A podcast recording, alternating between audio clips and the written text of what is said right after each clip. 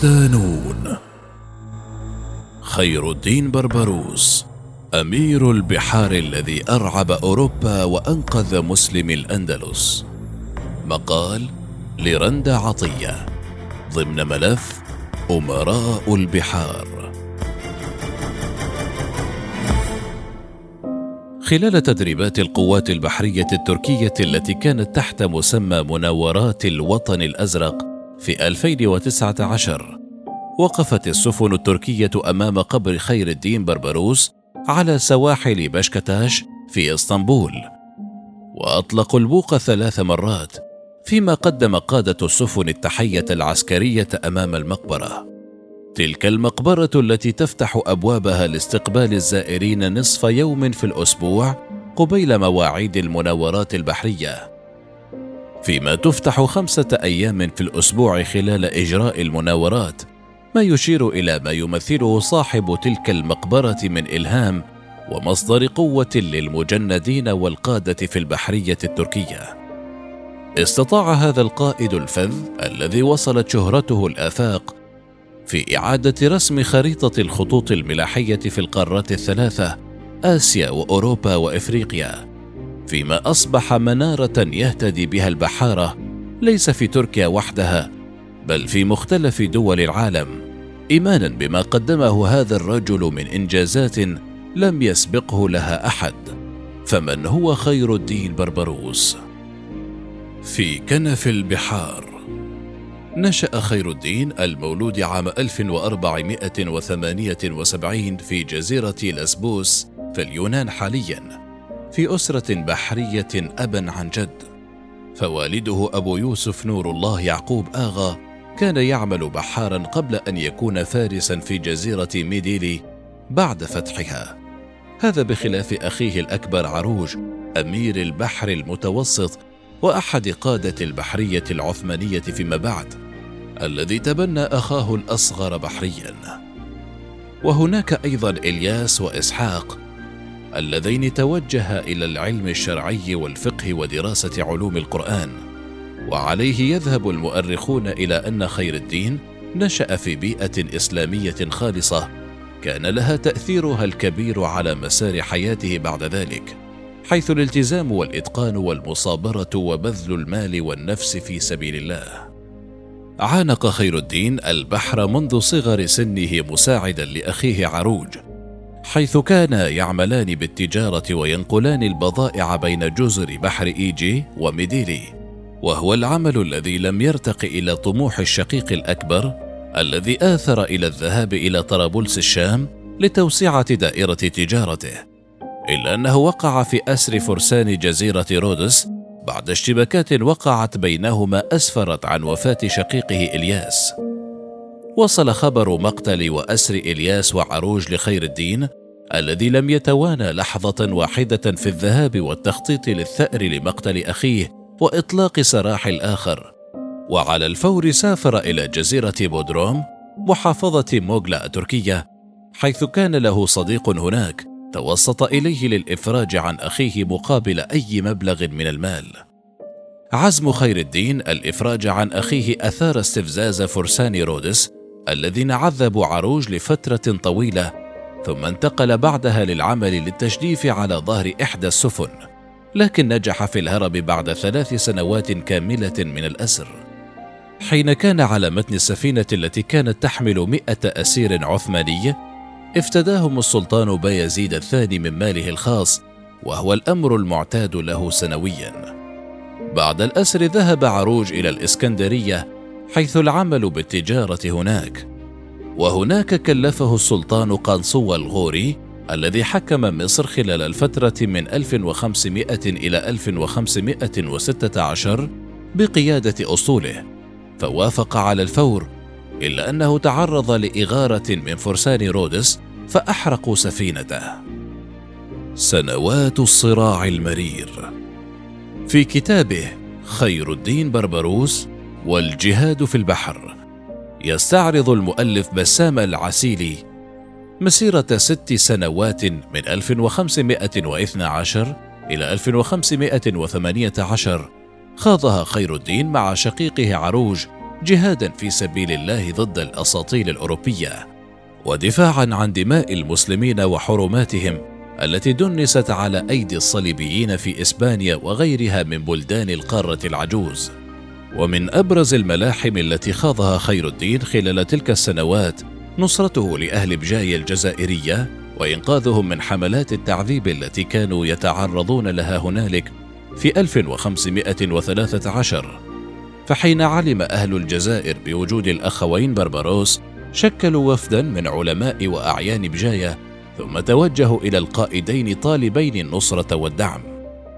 لم يتردد خير الدين في الاستجابة لنداءات أهل بجاية فاتفق مع المجاهدين القريبين من المدينة على الالتقاء عند نقطة محددة على أسوار المدينة من أجل بدء الزحف وبالفعل حضر ثلاثة آلاف مجاهد وخرجوا مع القائد المغوار على رأس أسطول بحري يضم خمسة سفن حربية محملة بالجنود والعتاد والسلاح.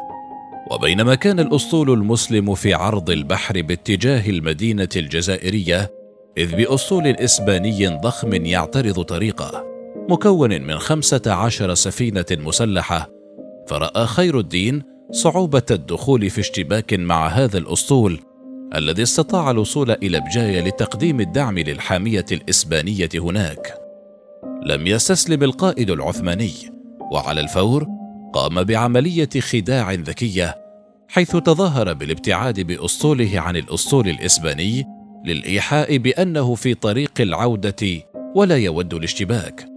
وهنا توهم الإسبان بأن الطريق بات خاليا أمامهم فساروا بأريحية نسبية وتخلوا عن الحيطة والحذر والوضع الاستعدادي السابق في هذا الوقت رأى خير الدين أن بعض اسطول الإسبان أصبح في مرمى مدفعيته فاستهدفه في الحال ووقعت اشتباكات عنيفة. وفي البداية حقق العثمانيون انتصارا كبيرا على الإسبان لكن خلافا في وجهات النظر تسبب في خسارتهم للمعركة وتكبيدهم العديد من الخسائر. كان عروج يرى مهاجمة المرسى والقلعة ببجاية من أجل الاستيلاء على بقية السفن فيما أراد خير الدين الرجوع إلى تونس والاكتفاء بالسفن التي غنموها لحين إعداد أسطول يتناسب وحجم أسطول العدو. لكن الأخ الأكبر أصر على رأيه وأعطى أوامره بالهجوم فكانت الهزيمة هي النتيجة. ورغم أن النصر لم يكن حليف خير الدين ورجاله فإن المعركة وشراستها كانت جرس إنذار لأوروبا بأن موازين القوى في المتوسط لم تعد كما كانت في الماضي. فالأسطول العثماني ممثلا عن المسلمين بات لاعبا رئيسيا في الساحة ولا بد من التعامل معه وفق معادلة جديدة. وفي ربيع 1515 خرج خير الدين على رأس أسطول مكون من ثمانية مراكب لنصرة المسلمين في الأندلس حيث كانوا يعانون من التعذيب والتنكيل وقد وصف حالهم في مذكراته قائلا كانت المدينة الإسلامية غرناطة قد سقطت قريبا بيد الإسبان. كان الإسبان يقومون بمظالم كبيرة في حق المسلمين الذين كان الكثير منهم يعبدون الله في مساجد سرية قاموا ببنائها تحت الأرض. لقد دمر الإسبان وأحرقوا جميع المساجد وصاروا كلما عثروا على مسلم صائم أو قائم إلا عرضوه وأولاده للعذاب أو الإحراق. واستطاع الأسطول العثماني نقل آلاف المسلمين الأندلسيين إلى الجزائر وتونس وهم في طريق العودة. استطاعوا غنم الكثير من السفن الإسبانية والبرتغالية في عرض البحر المتوسط كما استولوا كذلك على بعض الجزر المحتلة على سواحل تونس. احتل خير الدين مكانة كبيرة لدى أهل الجزائر وتونس لا سيما الفقراء منهم. فيقول ناقلا عنهم لقد كان الأهالي يحبوننا كثيرا وبلغوا من حبهم لنا أنهم كانوا قلقين من عدم عودتنا مرة أخرى إلى تونس خصوصا الفقراء منهم الذين كانوا ينتظرون رجوعنا بلهفة وترقب قمنا بتوزيع القمح مجانا على الفقراء أما بقية الغنائم فقد قمنا ببيعها. لم ينس أمير البحار العثماني ما حدث في بجاية. إلا أنه استطاع أن يعالج الأخطاء التي وقعوا فيها في المعركة الأولى وللمرة الثانية قدم إليه وفد من بجاية حملوا رسالة من أهالي المدينة جاء فيها وفق ما ذكر خير الدين في مذكراته. إن كان ثمة مغيث فليكن منكم أيها المجاهدون الأبطال. لقد صرنا لا نستطيع أداء الصلاة أو تعليم أطفالنا القرآن الكريم لما نلقاه من ظلم الإسبان. فها نحن نضع أمرنا بين أيديكم. جعلكم الله سببا لخلاصنا بتسليمه إيانا إليكم.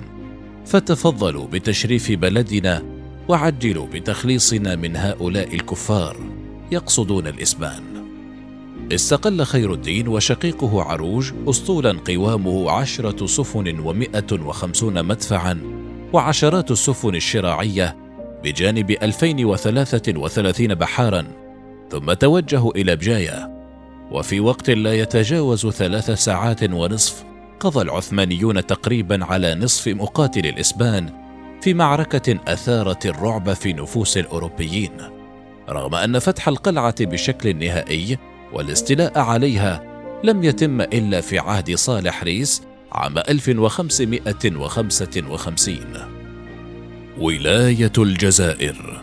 بعد استشهاد الشقيق بعد استشهاد الشقيق الأكبر عروج ريس الذي كان واليا على الجزائر عام 1518 ميلادي أجمع البحارة على تسليم القيادة لخير الدين.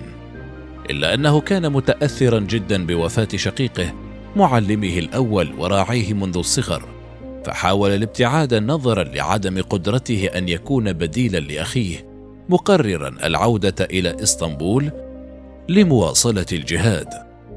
إلا أنه وبعد العديد من الضغوط وحدوث بعض المناوشات في الداخل كتمرد بعض القبائل ومحاولة الاستئثار بالحكم تراجع عن موقفه وقبل الولاية.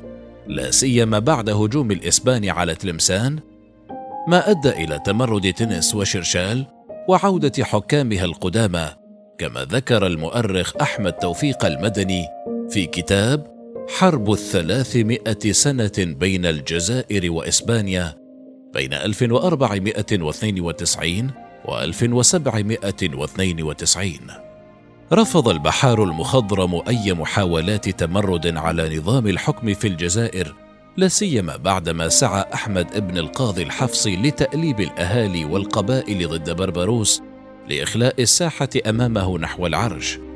وهنا قال خير الدين عبارته الشهيرة ردا على محاولة سلطان تونس انتزاع حكم البلاد مرة أخرى. الأمر كله لله يعز من يشاء ويذل من يشاء. لقد كان سلطان تونس غافلا عن هذا الأمر الدقيق وبسبب أخطائه وخطاياه أذله الله. الجزائر الآن تحت سلطتي ولا يمكن لأي قوة بشرية أن تنتزعها مني لأن هذا البلد ليس ملكا لي. بل ملك لسلطاننا المعظم سليم خان وحتى اليوم لم يسمع أحد بأن بلدا تم انتزاعه من آل عثمان. أمير السلطان أمير الأسطول العثماني. في عام 1533 استدعى السلطان سليمان القانوني خير الدين من الجزائر طالبا منه الحضور إلى إسطنبول. وفي طريقه استولى القائد الشجاع على العديد من الغنائم والسفن ليدخل عاصمة الدولة العثمانية محملا بالنصر والمغانم الكثيرة التي أهداها للسلطان والمقربين منه. وبعد استقبال سلطاني حافل بحاكم الجزائر عينه السلطان قبطان داريا على الأسطول العثماني أي اميرا عليه مع الإبقاء على منصبه كوال للجزائر. وإن طلب منه تعيين من يراه مناسبا لإدارة شؤون الولاية نيابة عنه لحين عودته في أي وقت. كان خير الدين يتمتع بمكانة ومنزلة رفيعة لدى السلطان نظرا لما قام به من دور محوري في توسعة نفوذ الدولة العثمانية من خلال حروبه التي خاضها ضد أساطيل أوروبا في البحر المتوسط وشمال إفريقيا. بل إن السلطان يحفظ له جميله في الحفاظ على السيطرة العثمانية على ولايات شمال القارة السبراء رغم موجات التمرد المتتالية التي تتغذى من حكومات أوروبا بين الحين والآخر. يصف بربروس استقبال السلطان له قائلا لقد كان استقبال السلطان لنا في غاية المهابة والتعظيم فقد اجتمع مجلس الديوان السلطاني في جلسة خاصة حضرها كافة الوزراء الذين أخذوا أماكنهم في صفين بمحازاه السلطان ولم يتخلف عن ذلك سوى الصدر الأعظم مقبول باشا إبراهيم الذي كان متواجدا في حلب. وأضاف وفي أثناء الاجتماع خطبني السلطان قائلا اسمع يا باشا أريد أن أجعلك قبطان داريا لتتولى إدارة اسطولنا السلطاني وقيادته في حروبك المظفرة. ولتعلم بأنني لن أنزع منك ولاية الجزائر بل ستحتفظ بها بصفتك بلربايا عليها أمير على جميع أمرائها. وبعد انتهاء الاجتماع خال السلطان بقائد اسطوله البحري طالبا منه غزو إسبانيا التي كانت تتوسع في مياه المتوسط وتمثل تحديا كبيرا أمام النفوذ العثماني في أوروبا وإفريقيا. وبالفعل بدأ خير الدين في الإعداد لمحاربة الأسطول الإسباني حيث لقنه دروسا قاسية في فنون القتال البحري. استطاع بربروس فتح العديد من الولايات والجزر والموانئ على الشريط الحدودي لشمال إفريقيا لا سيما في تونس والجزائر بجانب ليبيا هذا بخلاف اشتراكه في الحروب العظمى الأخرى على رأسها الحرب العثمانية البندقية. بين 1537 و 1540 ظل أمير الأسطول العثماني يقاتل ويجاهد في سبيل الله حتى بلغ الخامسة والسبعين من عمره. حينها وبعد أن وهن الجسد تقاعد في داره على شاطئ بيوكديري بإسطنبول شمال غرب البوسفور فيما بدأ يكتب مذكراته التي بلغت خمسة أجزاء بناء على طلب من السلطان.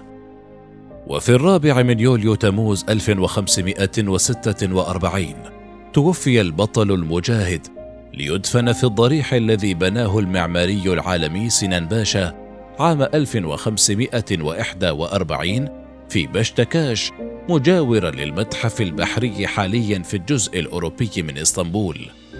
في بشكتاش مجاورا للمتحف البحري حاليا في الجزء الأوروبي من إسطنبول. ليظل هذا القبر مزارا لكل المهتمين بالبحرية من مختلف دول العالم. وتخليدا لذكرى بربروس أقيم النصب التذكاري لضريحه عام 1944 كما أطلق اسمه على الرصيف البحري في منطقة بشكتاش هذا بجانب إطلاق اسمه على عدة سفن في البحرية التركية وأنتج فيلم تركي باسم بربروس خير الدين باشا. يوثق سيرته وتاريخه عام 1951 أخيراً لم يكن خير الدين بربروس قائدا بحريا ملك البحر المتوسط شرقا وغربا فقط بل كان نجما لامعا في سماء البحرية العثمانية في النصف الأول من القرن السادس عشر الميلادي ويعود الفضل له في إعادة هيكلة العديد من دول شمال إفريقيا وينسب له أنه الذي رسم للجزائر شخصيتها التي دخلت بها العصر الحديث.